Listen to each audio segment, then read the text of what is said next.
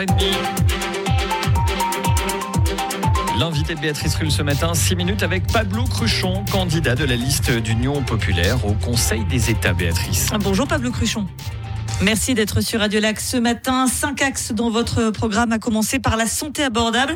Et cela passe par une caisse maladie unique et publique financée par une cotisation paritaire employé-employeur sur le modèle de l'AVS. Ça, c'est votre proposition.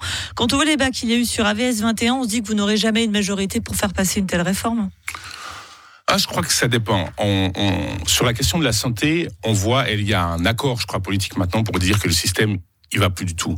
Euh, c'est une catastrophe. On va avoir une annonce des primes, d'augmentation des primes de 8 à 9% probablement la semaine prochaine. Euh, les ménages sont étranglés. On parle de supprimer des prestations.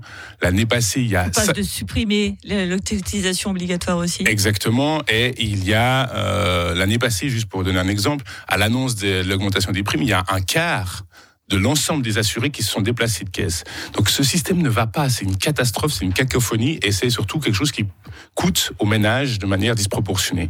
Donc il faut réformer ça. Je crois que l'idée d'avoir une seule caisse, en tout cas, peut faire des majorités. Je crois qu'on n'est pas les seuls. Euh, il y a même des gens comme euh, M. Maudet, euh, M. Podja qui, qui défendent cette option-là. Maintenant qu'elle soit publique et proportionnelle aux revenus et financée par l'employeur, évidemment, là, il y aura un peu de discussion. Mais je crois que c'est vraiment important de poser la question de l'employeur parce qu'actuellement, les employeurs ne cotisent pas un franc à la question de la santé. Pourtant, nous passons notre vie au travail, nous laissons parfois notre santé au travail et il est normal que les employeurs participent euh, au financement des coûts la santé. Vous souhaitez un renforcement des hôpitaux publics. Il y a les HUG qui ont demandé un relèvement d'au moins 10% des tarifs versés par les assureurs maladie pour fonctionner. Ils ont même lancé les hôpitaux euh, publics un appel hier. Où trouvez-vous cet argent dans votre système de caisse unique? Bah, La caisse unique, dans la caisse unique qu'on propose, c'est vite vu, c'est une cotisation proportionnelle au revenu, donc je sais pas, 2-3% du revenu, je sais pas, il faudra faire les calculs exacts, et puis elle est euh, paritaire, c'est-à-dire qu'elle est payée à moitié par l'employeur, moitié par l'employé. Ça veut dire que pour les assureurs, euh, les assurés, ça veut dire une diminution des primes, en fait, et puis les employeurs... Donc il y aurait un système de primes en plus non, il n'y a pas de prime en plus. C'est une cotisation qui couvre comme la VS. La VS, c'est une cotisation que vous payez, que votre employeur paye, la même chose, et c'est ça qui finance l'assurance générale. Et on voit bien, la VS, c'est une, une, structure qui marche très bien, une assurance qui marche très bien, parce qu'elle repose sur la solidarité euh, de tous les salariés et aussi parce qu'elle est non plafonnée. C'est-à-dire que si vous gagnez beaucoup, beaucoup d'argent, vous payez toujours 3%. Donc on, on, va, on a besoin d'un système qui est solide dans le temps. La VS a montré qu'elle était solide. Nous, on veut reproduire ce modèle qui fonctionne et puis l'appliquer à la santé parce que les coûts de la santé vont continuer d'augmenter. Euh, ça, c'est sûr, parce qu'il y a un vieillissement de la population, parce qu'il y a une, une, augmentation des besoins sociaux. Il va également y avoir un, une refonte des, des tarifs. Euh, il y a une phrase très connue en politique qui est travailler plus pour gagner plus. Vous vous proposez travailler moins et gagner plus. Donnez-moi le papier, Pablo Cruchon, je signe tout de suite. Vous voyez, on a un très bon programme. Si Alors, vous je suis pas sûr que mon patron qui doit être derrière la porte soit tout à fait d'accord. Non, disons, ce qu'on dit simplement, c'est que depuis 40 ans, il y a une augmentation de la productivité. C'est-à-dire que quand vous travaillez, vous êtes beaucoup plus productif qu'il y a 40 ans. Vous produisez plus de 40 richesses. ans, la, la Suisse s'enrichit aussi et les Suisses également. Ah, mm, sur les salaires, on peut discuter. Il y a plutôt une stagnation, voire une baisse dans certains secteurs des salaires. Et justement, cet argent-là, cette production, cette productivité, pour l'instant, elle bénéficie surtout aux actionnaires, euh, aux rémunérations des capitaux, et peu aux travailleurs et aux travailleuses. Et nous, ce qu'on dit, c'est que les travailleuses et les travailleurs doivent toucher une plus grande part de la richesse produite, à la fois sous forme d'augmentation de salaire, d'indexation des salaires à, à l'inflation, etc., mais aussi sur du temps. C'est-à-dire, on peut baisser le temps de travail, on peut baisser le temps de travail hebdomadaire, passer par exemple euh, d'une moyenne de 40 heures à une moyenne de 36 heures, voire de 32 heures, avec le même salaire. Mais on peut aussi baisser l'âge de la retraite parce que c'est aussi ça le temps de travail.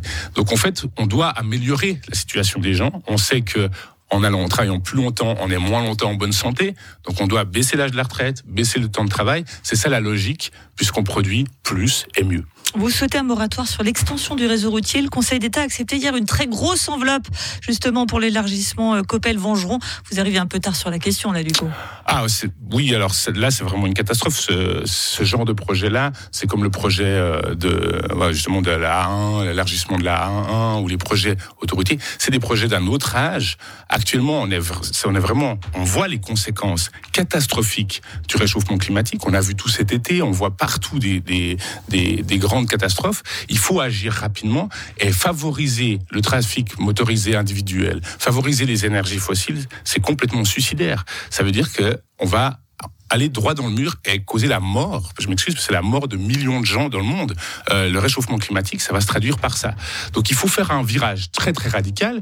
Et ce virage radical, il est abandonner le plus possible le trafic motorisé individuel. Quand vous dites radical, c'est dire quoi Obligatoire On arrête tout ça? Ah oui, il faut arrêter. Il faut arrêter. C'est comme il faut arrêter de vendre des voitures euh, qui fonctionnent à l'essence. Il faut faire ce virage. Il faut faire des transports publics gratuits. Comment je vais jusqu'à pas les yeux à pied Eh ben, c'est pour ça qu'il faut des transports publics gratuits. Et c'est des transports publics gratuits. Il faut étoffer le réseau de transports publics et il faut le rendre gratuit.